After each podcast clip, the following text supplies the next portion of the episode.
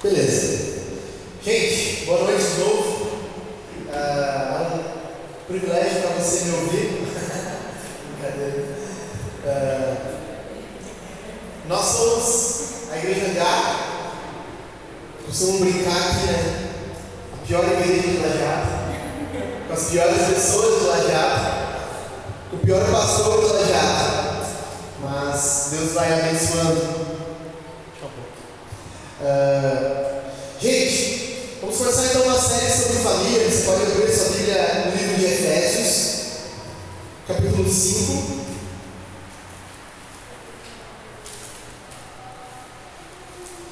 Efésios, capítulo 5, que está no Novo Testamento. Depois de Gálatas, Efésios, capítulo 5.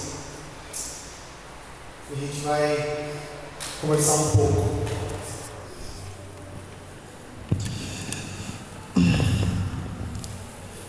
Essa série sobre família, ela já, já nasceu, Efésios, tá? Livro de Efésios.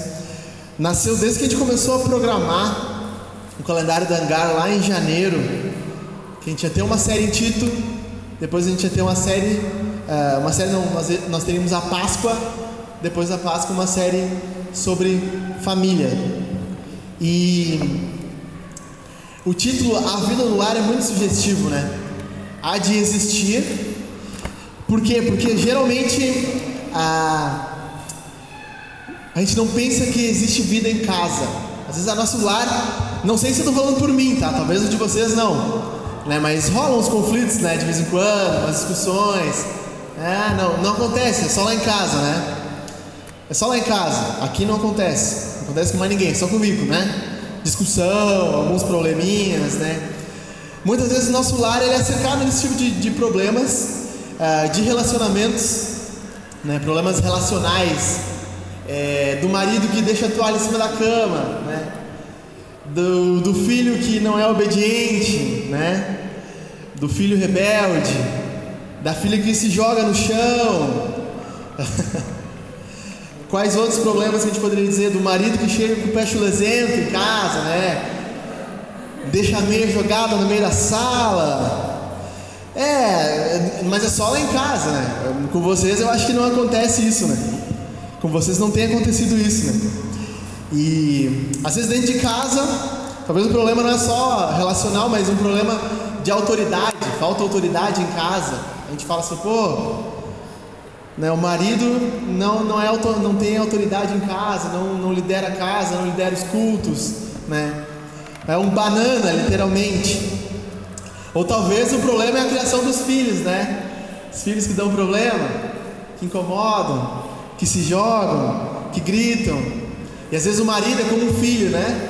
Crianção. E ele trata a mulher como se fosse a mamãe. Ai, ai. Mas eu tô falando, não é pra vocês, né? Aqui eu acho que ninguém passa por isso, né? Não, né? é só eu, só acontece na minha casa. É só na minha casa que acontece isso, né, Jô? Não, não acontece aí, né? Tá, não? Então tá. e a gente pensou nessa série, primeiro porque uh, esse tema da família é um tema muito valioso para Deus e ele é muito valioso para a sociedade ainda. Embora a maioria das pessoas tenham mais cachorros do que filhos, né, uh, ainda é muito valioso. Às vezes a gente ia na pracinha, eu e a Jaque, e aí alguém falava assim: eu não sei mais o que fazer com meu filho para ele obedecer. Eu nem conhecia, nunca vi na vida. É, ou vendia Tupperware ou nos perguntava do, do, dos filhos, o que fazer com os filhos. Essas duas dúvidas. Primeiro a gente queria comprar um Tupperware, depois nós queríamos saber alguma coisa sobre os filhos dele. E as pessoas nem se conhecem, mas elas estão falando ali, né? Ah, puxa vida, só minha filha, não consigo tirar a fralda dela. Nunca nem vi na vida, né? Não sabia nem que usava fralda. Mas ela vem e fala para ti isso. Então a gente vê que as pessoas elas têm uma preocupação nesse tema da família. Elas querem saber como viver em família, porque é normal, é uma coisa que a gente passa todo dia, né? Passa em casa isso. Esses problemas que eu falei aqui, que talvez vocês não tenham, né? Talvez vocês não tenham. E a gente é, é, passou por uma série em Tito, onde a gente viu que a doutrina certa leva uma conduta de vida certa. E a gente entra numa série sobre família para mostrar como a doutrina é aplicada nos relacionamentos também familiares. Quando a gente falou em Tito 2, eu falei sobre o relacionamento de marido, relacionamento de mulheres, os homens com os homens mais novos, mulheres com as mulheres mais novas. As mulheres estão estudando isso no sábado uh, com, com a Jaque. Então, a gente tratou um pouco sobre isso. Eu falei, a gente vai aprofundar. Qual é a ideia dessa série então? A primeira série a gente falar um pouco sobre da onde surge a família, por que, por que do casamento, tá? A próxima série a gente vai falar sobre o próximo, próximo episódio, o próximo domingo, nós vamos falar sobre o papel do homem em casa. Qual é o papel do homem em casa? Depois o papel da mulher em casa. Depois a gente vai falar sobre como criar filhos. Então vai ser bem interessante. E a última mensagem, a quinta, vai ser sobre como ter uma família missional como ser uma família missional, como ser uma família que está vivendo a missão de Deus. Vai ser muito bacana. Então vão ser os próximos cinco domingos que nós vamos falar sobre, sobre esse tema de família e vai ser muito, muito bom. Então a gente precisa falar não só sobre o Evangelho, sobre o que Jesus fez por nós, mas também como aplicar o Evangelho na nossa vida. Não adianta a gente só falar, falar, falar sobre o Evangelho, vocês saberem tudo do Evangelho, mas não saberem como viver isso em prática no dia a dia, ou como o Evangelho modifica aquilo que eu acredito sobre os relacionamentos. a gente vai ver que Paulo está lidando com isso nesse capítulo 5 de Efésios. E antes de a gente entrar nesse título, eu vou uh, vomitar ou falar vários dados para vocês aqui, para deixar vocês bem chocados, pensando que realmente a gente precisa falar sobre isso, tá bom? Vocês vão aguentar? Vamos lá. Primeiro de tudo, ah, quem criou a família? Da onde surge esse conceito de família? Ah, nós vemos pela Escritura, isso que é a cosmovisão cristã, que o autor da família é Deus. Deus cria a família. Lá em Gênesis 1, 26, ele institui a primeira família, Adão e Eva. 2,24, ele casa Adão e Eva. Eu até falei isso hoje, hoje de manhã para o pessoal, né? E Apocalipse termina com Deus casando a igreja com Cristo. Então Deus é o verdadeiro casamenteiro da história. Ele, Deus é um Deus casamenteiro. Ele gosta, ele tem prazer em instituir família. Por isso ele inicia criando uma família e termina finalizando uma família, efetuando o casamento de Cristo com a igreja. Então, nada melhor do que quem criou o troço para falar sobre aquilo. Vocês concordam ou não? Tu leva o carro no mecânico por quê? Porque ele entende de que funciona o teu carro. Ele vai te dizer, ó, aqui aconteceu tal e tal coisa. Se tu chegar no engenheiro da fábrica, ele vai dizer, é, ó, isso aqui eu fiz, né, para que quando você batesse o airbag, para que ele abrisse. Então, ele te dá a função daquilo. Deus é esse cara que criou o casamento e ele é que dita as regras do casamento.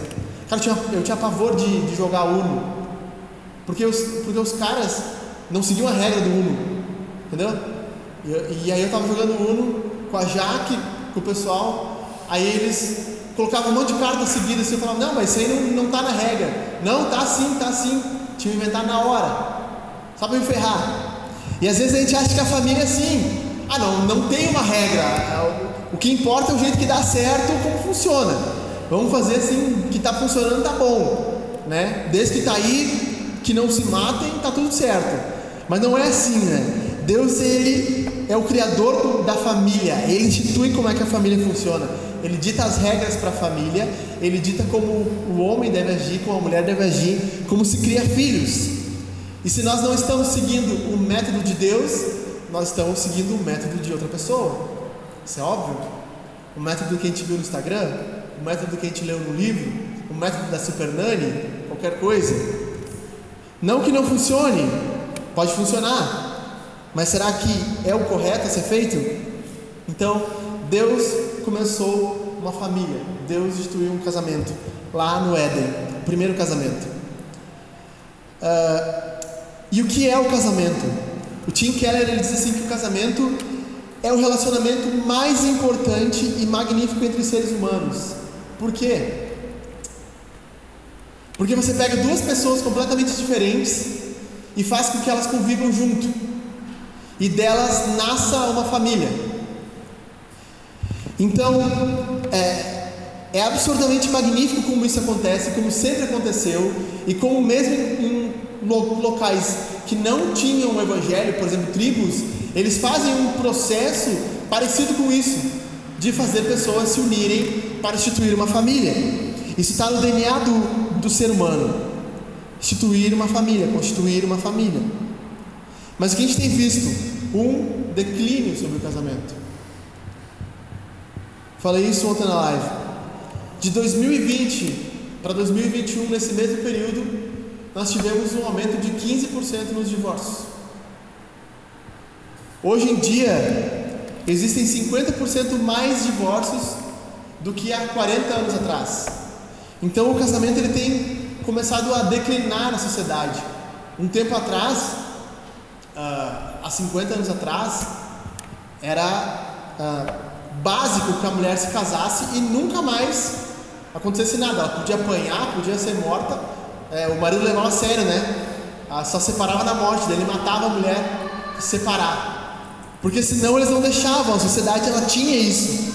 Mas houve uma troca de chave em que se tornou muito mais fácil casar do que se divorciar. Quer dizer, mais fácil se divorciar do que casar, desculpa. Você vai casar, gente, meu Deus, é um caos. Você vai, tem que, acho que é 40 dias ou 60 dias antes da data, você tem que ir lá levar os documentos. Ele já te deu 60 dias para ver se você não vai desistir no meio do caminho. Aí uma semana antes você tem que ir lá pagar, porque você não pode pagar na hora, tem que ser pago depois. Pago, antes, uma semana antes ainda, né? Você paga lá o casamento, o juiz. E aí a gente estava no casamento de um amigo nosso, no civil, né? E daí ele falou assim, nossa, mas quanta burocracia. E o escrivão falou assim, mas nem te preocupe, que para separar dá para fazer até online. Imagina o cara falou isso. Então assim, é, é uma, uma, uma situação que a gente tem visto onde o casamento tem ó, declinado, declinado.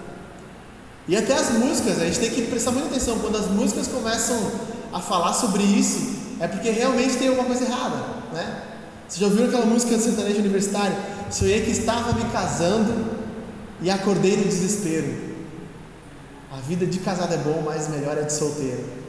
Então, começa, quando as músicas começam a cantar, quando você vê que a cultura está levando isso a sério, é porque realmente tem uma coisa errada. Então há um declínio na, na ideia do casamento. E a gente vê que as pessoas não só não optam mais por casar, como elas optam por, primeiro, uma união estável, mais simples, né? De se conseguir e mais simples também de se terminar, né? Ou um sexo casual. Transo com quem eu quero, quando eu quero, isso é indiferente para mim. E geralmente tem, tem três desculpas que as pessoas falam, né? Primeiro, ah, eu não, não vou casar porque se eu casar eu perco minha estabilidade. Não vou constituir uma família porque se eu, se eu constituir uma família eu vou perder minha liberdade. E aí eu vou ter que dividir meu dinheiro com a minha esposa, né, pagar as contas de casa, sendo que eu, vocês não conhecem ninguém assim, né? Eu tenho 30 anos, mas eu moro no quarto dos meus pais, não pago nem internet, então para mim é de boa. A pessoa diz assim, né? O Tim Keller mostra um dado que mais de 70% das, dos adultos que são casados têm uma estabilidade melhor do que os que são solteiros. Ah, daí o cara diz: não, mas é, eu faço isso por segurança, né? eu não quero me machucar. Então eu nem me envolvo muito no Tinder, é lá, eu vou dormir com quem eu quero e deu. É mais fácil, não machuco ninguém. Mas, isso do Tim Keller também, o segredo do casamento, né, o significado do casamento, nesse livro ele fala: casais criam ambientes mais seguros. Primeiro, para a criação de filhos, onde tem uma família mais estruturada, pai e mãe, os filhos crescem melhor, mais saudáveis. Isso é fato, fato, fato. Mas também onde há um relacionamento de casal saudável, há também mais segurança emocional. O marido acha mais conforto na esposa, a esposa acha mais conforto no marido. Geralmente, o solteiro ele acha conforto aonde? No Netflix, no McDonald's, no Burger King, na comida, no remédio, no psicólogo. Daí outra desculpa que os caras dizem, não, mas o casamento vai me deixar infeliz. Cara, uma vez meu colega falou isso aí, não, o casamento é, é muito infeliz. Mas diz isso por ti, ô cabeção. O meu não. Se o teu é, eu lembrei. Se teu casamento é ruim, não fala do meu. O meu não é infeliz. Ah, mas tem casais infelizes? Tem, claro que tem. Mas também tem muito mais casais felizes. O Tim Keller traz um dado assim, ó, que 60% dos casais que estão em crise, querendo divórcio, se eles aguardarem mais dois anos casados, eles serão mais felizes do que eles eram anteriormente. Louco isso, né? Louco isso, né? Tim Keller esse dado. Então, assim, o casamento tem, tem andado em declínio, geralmente por desculpas esfarrapadas. Uma outra coisa também que prejudica o casamento e a família, e mais sobre casamento hoje, é aquela ideia assim: eu estou em busca da minha metade da minha laranja. Estou em busca da minha cara metade, da minha alma gêmea. E isso é uma coisa que hoje em dia se tornou comum. Por que, que as pessoas entram num relacionamento? Porque elas estão em busca da outra metade delas. Elas não estão em busca em fazer outra pessoa feliz. Elas estão em busca em que elas se sintam completas. O que é isso? Egoísmo. Egoísmo. E por que, que o relacionamento não dá certo? Porque elas estão buscando algo para elas, não estão pensando no outro. E é assim, uh, os homens geralmente, o que, que eles querem? Eles querem uma, uma mulher, não, não os daqui, né? Estou falando os daqui, né? Eles querem uma mulher que seja uma mãe, né, Rui? Que lave a roupa, faça comida, faça almoço, e quando eles quiserem, daí ela tem que ser uma atriz pornô. Porque eles vão querer sexo. Geralmente as mulheres, quando elas buscam um relacionamento, elas buscam que? Realização. Ah, eu quero casar porque eu quero ter um casamento lindo. Quero fazer um casamento lindo, com meu príncipe encantado. E eu quero ter meus filhinhos, loirinhos, de olho azul aqui, né? Lajeado é assim, né? Esse é o padrão, né? Mas não quer dizer que é o certo. Né? Ah, eles vão ser uma bênção, eles não vão brigar. Vai ser o, o Lorenzo e a Valentina. Ah, o Lorenzo é um amor. A, mulher geralmente pensa assim, né? Vai ser tudo lindo. Aí ele, eu vou chegar em casa, ele vai estar me esperando com um café. E a gente vai tomar um café, a gente vai dançar na sala. E aí a gente vai cantar e vai olhar um filme, uma série e comer brigadeiro. Ah! Vocês já olharam aquela série How I Met Your Mother? Ah, já, já, já olhou essa série? Já olharam essa série? How I Met Your Mother? Já olharam? Já olhou, Gabi? Cara, How I Met Your Mother é a série que mostra como pessoas uh, do, nosso, do nosso século busca um relacionamento. Tudo que o Ted Mosby quer é alguém que o faça feliz. Ele não acha ninguém. Ele é um coitado. Ele é apaixonado pela amiga, mas ele não, não consegue ser feliz quando eles estão juntos. Então, ela não é a mulher da vida dele. Gente, colocar sobre o cônjuge a expectativa de nos fazer feliz é pesado demais. Tim Keller coloca assim, ó: nunca na história humana tivemos uma sociedade tão repleta de pessoas idealistas. O que, que é idealistas? Que sonham, que imaginam. Ah, meu relacionamento quando tiver vai ser perfeito, né? Ah, querido, querido, então, é, geralmente o casamento é uma escada. Eles dizem, ah, Ele casa com alguém, se relaciona com alguém, por quê? Porque ele quer subir, ele quer alcançar outro alvo.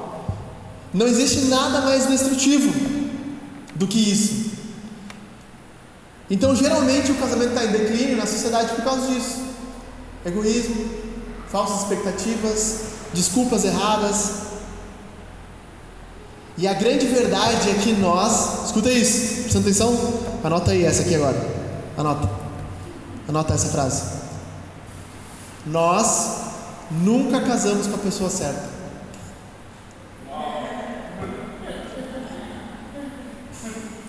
Né? O quê? Não, não é a pessoa certa. Por quê? Por causa de uma coisa chamada pecado. Nenhum ser humano é a pessoa certa. Não existe pessoa certa para você. O que existe, como diz o livro Quando Pecadores Dizem Sim, da editora Fiel, é dois pecadores que vão buscar viver juntos para o resto da vida. Claro, com exceção de situação de violência, adultério e outras coisas. Que acontece também. Então, qual é o real problema do casamento, Alexandre? O real problema do casamento, Tati, não é o Geraldo. Por mais que pareça. Cara, brincadeira. Não é o jogado. Não sou eu, amor. O problema do casamento não sou eu, é você. o problema do casamento é o pecado. Aquela pessoa que peca contra nós, peca contra Deus. É esse pecado que estraga o casamento. Porque o que acontece? Nós jogamos o nosso cônjuge todas as expectativas que nós deveríamos jogar para Deus. E isso se chama idolatria. Nós jogamos o nosso cônjuge, o nosso senso de identidade, o nosso sentimento de ser amado, o nosso sentimento de, de pertencer a algo. Nós direcionamos sempre o nosso cônjuge. Eu, eu gosto dos cinco linguagens do amor, acho, acho fera. Eu tenho a linguagem do amor, ah, palavras de afirmação. Então sempre digam para mim, pô, está bonito hoje, pregou bem hoje. Eu vou ficar muito feliz, vocês vão me deixar ser uma pessoa que está se sentindo amada. Mas eu acho que às vezes o problema da linguagem do amor é que a gente uh, direciona muito assim: ah, eu não me sinto amado porque ela não fala palavras boas para mim. Claro, é bom identificar as nossas áreas, nossas uh, fragilidades no amor, é bom identificar isso, mas a gente não deve ficar esperando que o nosso cônjuge supra todas essas necessidades, porque isso não vai acontecer. Nós temos que jogar no nosso cônjuge a expectativa real. Eu vi um pastor falando assim no final do casamento: pode beijar a noiva e vocês não serão felizes. Uau! Vocês não serão felizes. Vocês só serão felizes se vocês confiarem em Deus. Porque nós temos que direcionar para Deus todo o nosso senso de amor, pertencimento, identidade, valor, sacrifício. Quando nós fazemos isso, Aí sim, Rui, nós começamos a construir relacionamentos saudáveis. Vamos chegar no nosso texto. Vocês acharam que a gente não ia ler, né? Que eu ia só falar, falar, falar, a gente não ia ler. Vamos ler Efésios então? Nós vamos ler do versículo. Agora pulou para Gálatas aqui, vamos lá. Efésios, tá? O título da, do subtítulo aqui para mim é O Lar Cristão, Marido e Mulher. 5, 21, versículo 21. E vai dizer assim: beleza? Vamos lá? Sujeitem-se uns aos outros no temor de Cristo. Esposas, cada uma de vocês se sujeite seu próprio marido como ao Senhor. Porque o marido é o cabeça da esposa, como também Cristo é o cabeça da igreja, sendo ele próprio o salvador do corpo. Como, porém, a igreja está sujeita a Cristo, assim também a esposa se sujeite em tudo ao seu próprio marido. Maridos, que cada um de vocês ame a sua esposa, como também Cristo amou a igreja e se entregou por ela, para que a santificasse, tendo-a purificado por meio da lavagem de água pela palavra. versículo 27, para apresentar a si mesmo como igreja gloriosa, sem mancha nem ruga, nem coisa semelhante, porém santa e sem defeito. Assim também o marido deve amar a sua esposa como ama o próprio corpo. Quem ama a esposa ama a si mesmo, porque ninguém jamais odiou o seu próprio corpo. Ao contrário, o alimenta e cuida dele, como também Cristo faz com a igreja. Porque somos membros do corpo. Eis porque o homem deixará o seu pai e sua mãe e se unirá à sua mulher, tornando-se os dois uma só carne. Grande é esse mistério, mas eu me refiro a Cristo e à igreja. No entanto, também quanto a vocês, que cada um ame a própria esposa como a si mesmo, e que a esposa respeite o seu marido. Como Paulo entende que os conflitos e que os relacionamentos em casa devem ser mediados? Através da cruz, através do que Jesus fez. Eu falei com o João na sexta. É incrível como Paulo vai desenrolando esse assunto. Ele mostra que a esposa se submete ao marido porque a igreja se submete a Cristo. E ela se submete ao marido por quê? Porque o marido ama a esposa como Cristo amou a igreja, se entregando por ela. Então Paulo acha no evangelho, no que Cristo fez, a fórmula para mediar os relacionamentos conjugais. Então, Paulo, no versículo 32, ele diz assim: Grande é esse mistério. Talvez você pense assim: realmente, meu casamento é um mistério. Meu casamento é um mistério. Tem vezes que eu não sei como resolver. Tem vezes que eu não sei como lidar. Tem vezes que eu não sei mais o que fazer. E Paulo fala: grande esse mistério. Mas eu não estou falando do casamento, eu estou falando de Cristo com a igreja. Por quê? Porque Deus, escuta isso, ó, anota aí de novo. Porque Deus, quando Ele pensou em salvar o mundo, Ele pensou no casamento. Ele pensou que a obra da salvação espelharia um casamento. E pensou que o espelhar do casamento mostraria exatamente o que Cristo estaria fazendo com nós. E isso espelharia o que nós deveríamos fazer com os nossos cônjuges.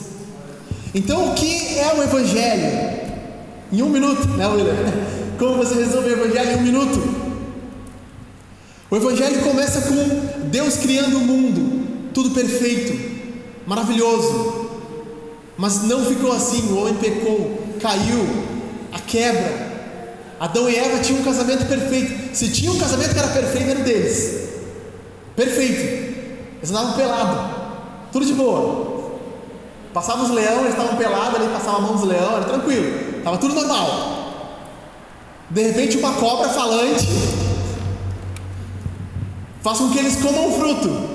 Pecado. Então eles se desesperam, se escondem. Deus chama eles.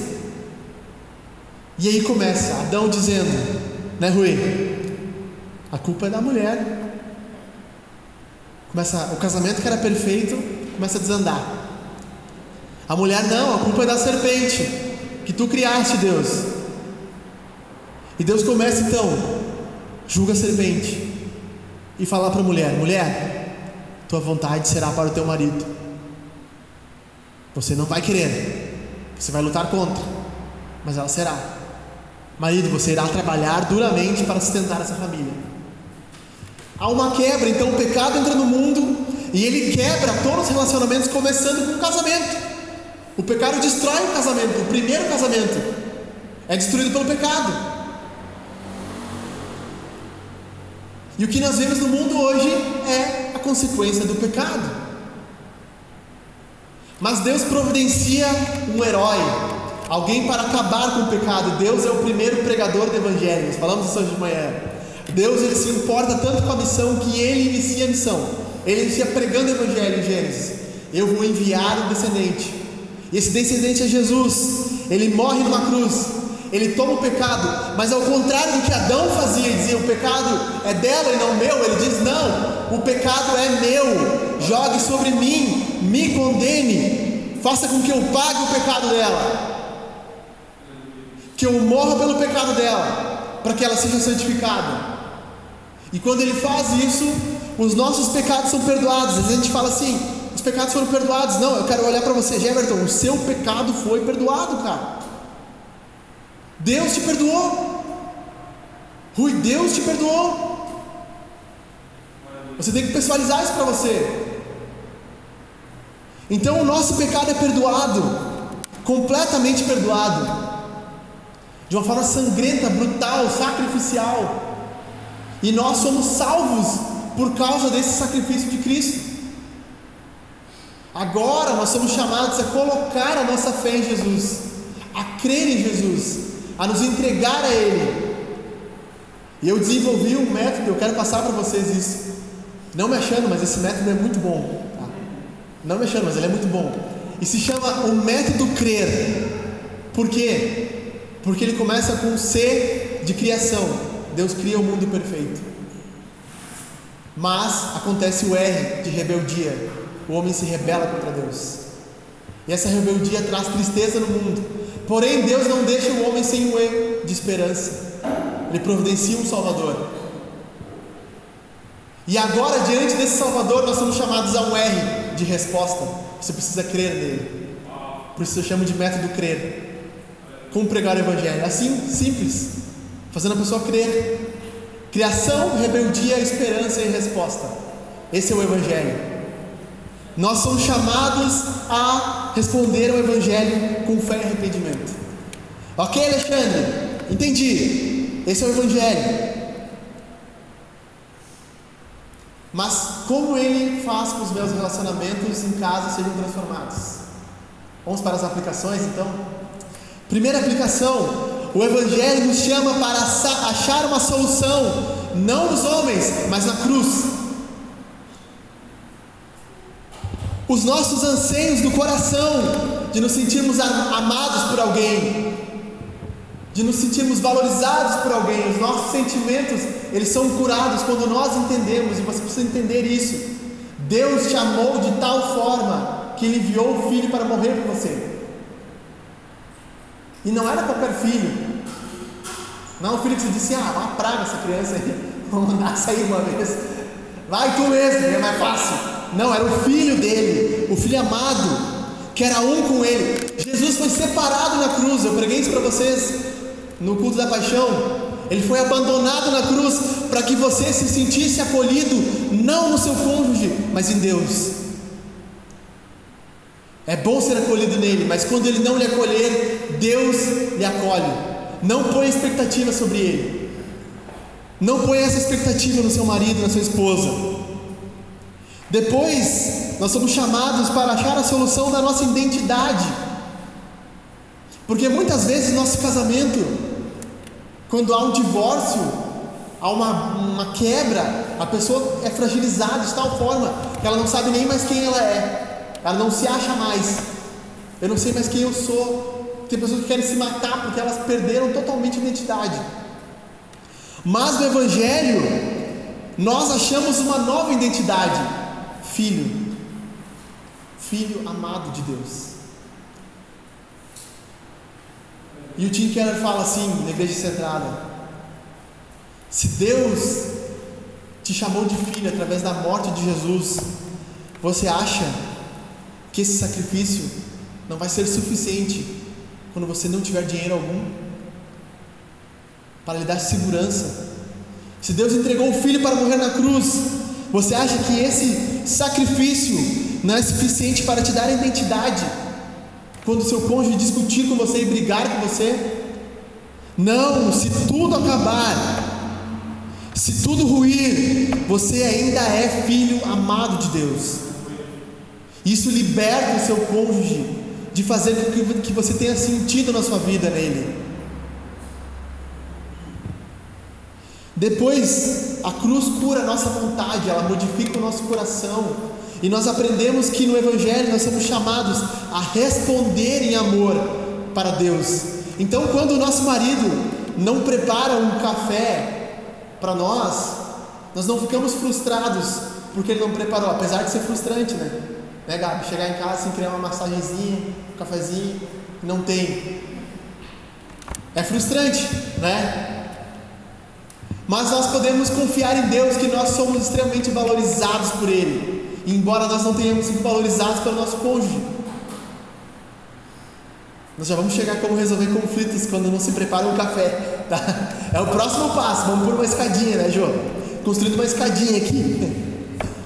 Então o Evangelho nos leva a achar solução na cruz e não no cônjuge, não no nosso marido, não na nossa esposa.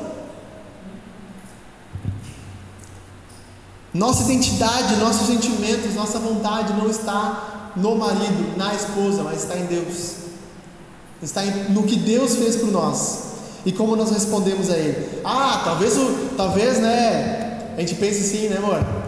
Ah, não dá, né? A, a Ale tá louco toda vez esses livros jogados em casa. Né? Vontade de queimar tudo a churrasqueira. Mas ela pensa assim, não, porque Deus me amou, eu posso ter mais paciência com Ele. Eu não preciso ficar tão desesperado assim. Então a cruz nos leva a achar a solução para os conflitos no Evangelho, na cruz. A segunda aplicação do Evangelho no casamento, nos relacionamentos, é que o Evangelho nos chama a nos sacrificar pelo cônjuge. Porque Jesus morreu por nós mesmo nós não merecendo, nós precisamos nos sacrificar nos relacionamentos em casa, mesmo o cônjuge não merecendo, mesmo ele sendo às vezes uh, um péssimo marido, uma péssima esposa, um péssimo pai, uma péssima mãe. Jesus ele se entregou completamente, ele se largou na cruz. Pense que a crucificação ela era tão cruel que você não tinha nem identidade mais. Você perdia tudo, tudo, tudo, tudo. Você só ganhava um título. Você geralmente era crucificado com um título. Jesus foi chamado de rei dos judeus, porque esse foi o crime que ele foi condenado, por se dizer rei dos judeus. Na cruz dele não estava escrito assim, só o nome dele, quem ele era, da Galileia, não. Estava escrito lá, o rei dos judeus. Então, a cruz nos mostra que nós temos que nos entregar sem reservas. Nós precisamos abandonar o nosso conforto. Quando o casamento parece que não, não dá certo, nós temos que ir um pouco mais, nos entregar um pouco mais. Nem aquele vídeo, né? Um pouco mais. Quanto? Um pouco mais. Um pouco mais. Vai um pouco mais. Nós precisamos no casamento, além de exercitar mais entrega de paciência, também exercitar mais sacrifício das nossas coisas. Às vezes você passa pelo, pelo aqueles carroceiros na rua, eles estão levando aquele montaréu de lixo ali, empurrando aquele montaréu de lixo. Tem umas lombas aqui na jata, tu vê que é judiado, cara. O cara tá, tá penando para levar aquilo ali, né? E às vezes no casamento a gente está fazendo isso, empurrando um monte de lixo ladeira acima, um monte de mania, um monte de coisa que a gente faz, que a gente sabe que não é legal, sabe que não é bom, mas a gente está levando, está empurrando, trazendo para dentro do casamento um monte de lixo, um monte de lixo. Que tipo de coisa? Ah, seu pai sempre foi um, sempre foi um bosta, sempre foi um cara ruim para você. Nunca amou direito a sua mãe. Aí você vai para o casamento não sabendo ser um pai, não sabendo ser um homem.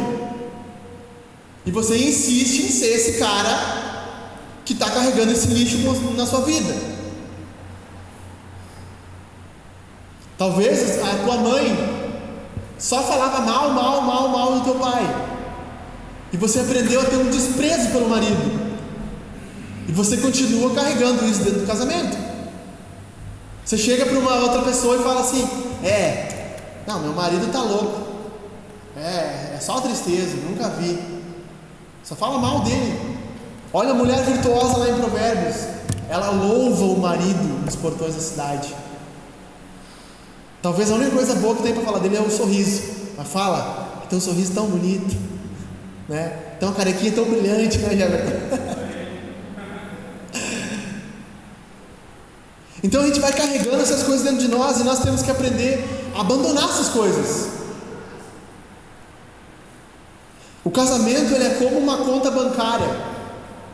Você não pode chegar todo dia e sacar 100, 100, 100, 100 se você ganha 1.500. No final do mês você está com 1.500 negativo no especial. Quer dizer que vai virar uns 3 mil daqui uma semana. Então no casamento a gente tem que se entregar, tem que depositar mais do que saca, fazer mais pelo cônjuge do que a gente quer receber. É sacrificial. Jesus te amou. Pensa nisso. Não é fácil, João, te amar. A Gabi sabe. Mas Jesus te amou.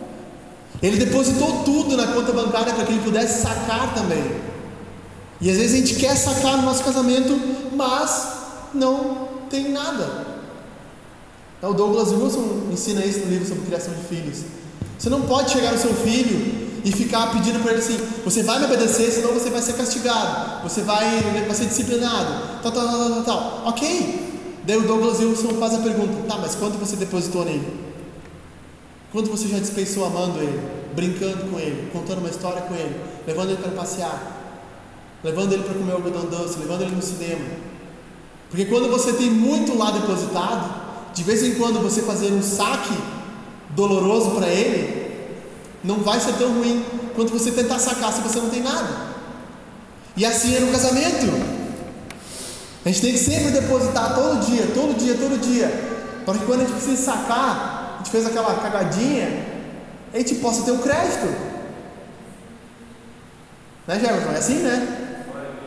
Amém? Amém? Então, cara, exploda essa ideia de que existe um casamento perfeito. Não existe um casamento perfeito. Não existe um casamento. Ah, às vezes a pessoa fala assim. A gente aconselhou muitas pessoas assim que casaram e separaram assim, ó, em três meses. Ah, mas ele não era quem eu pensava. Ah, já que semana que, semana que vem pode dizer, o além ainda não era quem eu pensava. Porque a gente vai viver 40 anos a gente não vai conhecer a pessoa ainda totalmente. Todos, toda a dimensão de quem ela é. Todas as falhas dela. Todas as qualidades dela. Então assim, ela vem assim, ah, mas eu achava que ele era uma outra coisa, depois eu me decepcionei. Claro, tu vai sempre se decepcionar. Ele não é aquilo que você está imaginando. O seu cônjuge não é perfeito. Ele falha. Então, os homens, nós aqui, precisamos também cuidar, nos sacrificar no sentido assim, não pôr expectativas sexuais demais também. O Anderson Silva compartilhou o texto hoje, né? Do, do cara do Wolverine lá. Foi criticado porque a esposa dele era. Ele estava casado com a mesma esposa que era mais velha e não tinha um corpão de Hollywood.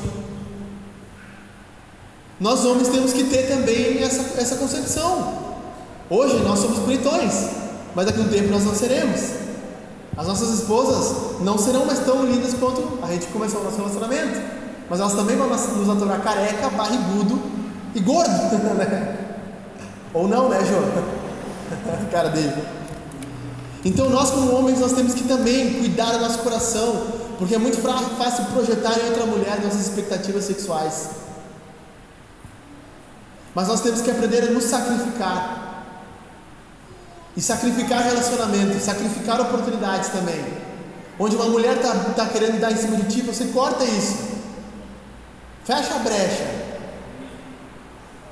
Tem aquela pegadinha lá que, tem, que eles estão numa escada rolante, né? E uma mulher passa a mão na, na mão de um homem e fica acenando. Vocês já viram essa aí? Já viram, né? E aí tem. Os caras ficam olhando assim, dá umas piscadinhas. Aí tem um cara que ela passa a mão e ele aqui. Cara, é isso que nós temos que fazer. Meu. A mulher vem para cima aqui, não, casado, te arreda Satanás. Então, mulher, sou feliz, não quero nem te conhecer. e às vezes é cortar de vez, não conversa mais. E às vezes é até trocar de emprego. Mas não dá mais, ela tá, tá vindo muito para cima de mim, ele está dando muito em cima de mim, troca de emprego.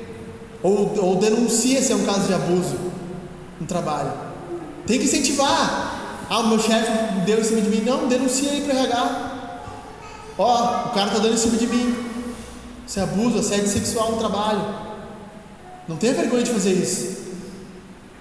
O que é errado é você abrir brechas nisso e não sacrificar a sua vontade para fazer o seu casamento melhor. Isso é errado. Isso é errado. O Evangelho nos ensina através do sacrifício de Jesus também que nós temos que procurar o nosso tesouro no lugar certo. O nosso tesouro não é o nosso tesouro que está do nosso lado. Oh, meu tesouro, meu amorzinho. O nosso tesouro está nos céus com Deus. O que Deus fez por nós. Isso muda o nosso coração, as nossas expectativas. Terceira aplicação: o Evangelho nos chama a tomar a iniciativa do perdão. Ah, agora foi, né?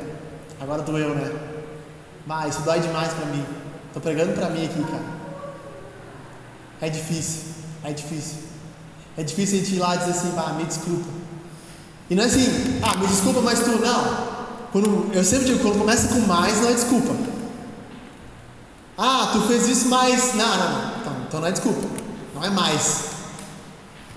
Como Deus iniciou a salvação, Ele tomou a iniciativa. Ele disse: Eu vou pagar a conta, eu vou morrer por você, eu vou pagar os seus pecados. Como nós devemos lidar com problemas em casa, iniciando o perdão. Ah, mas não fui eu que errei, não interessa.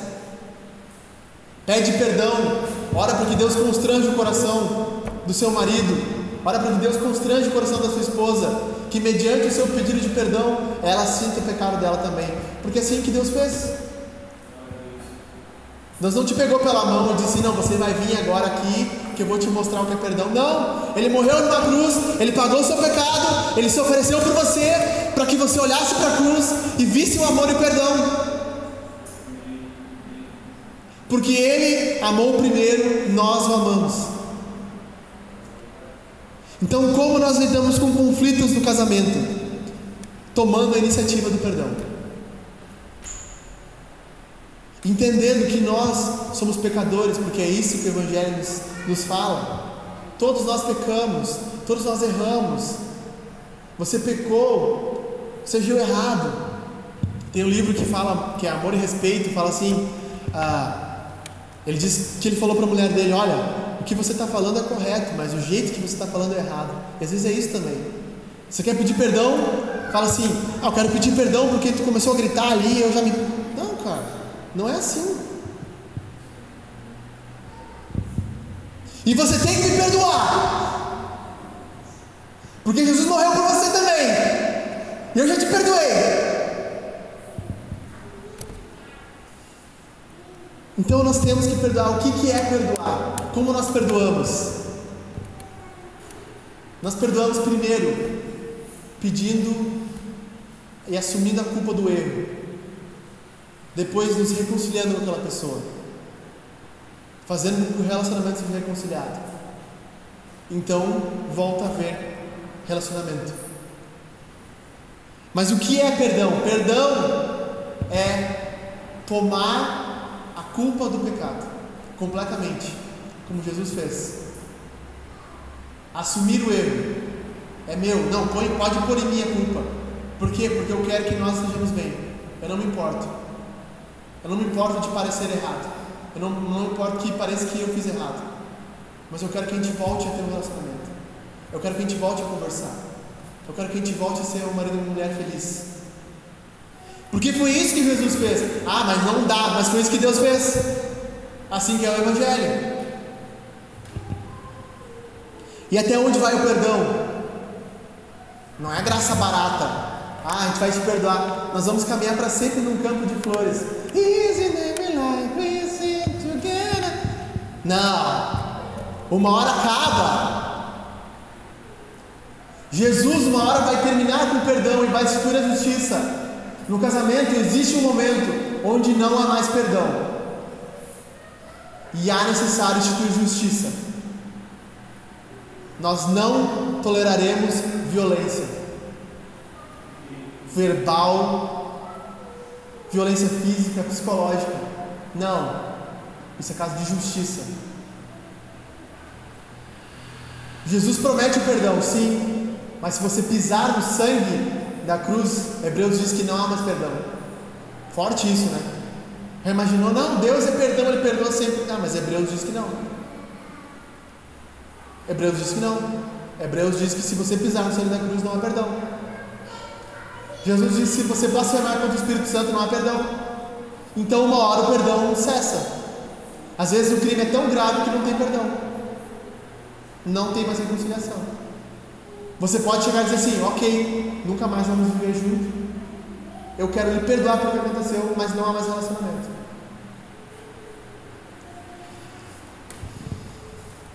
O Evangelho nos chama a não só tomar a iniciativa do perdão, mas aqui junto com o que eu estou falando, a tomar a culpa do pecado. E aqui é o mistério que Paulo fala. Por quê? Porque Cristo morreu por nós para que nós sejamos um. E no casamento, o marido e a mulher são um. Então, quando o homem não trata bem a mulher, ele está agindo contra o próprio corpo. Nós precisamos assumir a culpa do pecado, por quê? Porque em última instância o pecado é sempre nosso e nunca meu. Nós somos um. É o nosso casamento, é a nossa carne. Nós somos um. Em último lugar, o Evangelho nos chama sempre a ter esperança. Ah, mas não vai dar mais. Tem esperança. Quando nós achávamos que não dava mais, Jesus apareceu na nossa vida, transformou a nossa vida, nos salvou. Né, Willer? Estava lá tocando, alucinado, correndo para lá e para cá, achando que não tinha nada de melhor na vida para fazer. Deus nos salvou. Há sempre esperança. Ah, mas pastor, não há mais esperança no meu casamento. Não, sempre há. O Evangelho nos mostra isso. Porque o dia ficou escuro quando Jesus morreu na cruz. Mas no domingo de manhã o sol brilhou forte. No domingo de manhã houve a ressurreição e a salvação dos homens. Sempre há esperança para os nossos relacionamentos. Sempre há esperança. Nunca desista. Ore, clame, busque, faça sua parte e creia no poder do Evangelho para mudar seu relacionamento. Amém? Vamos orar então, vamos ficar de pé. Vamos orar.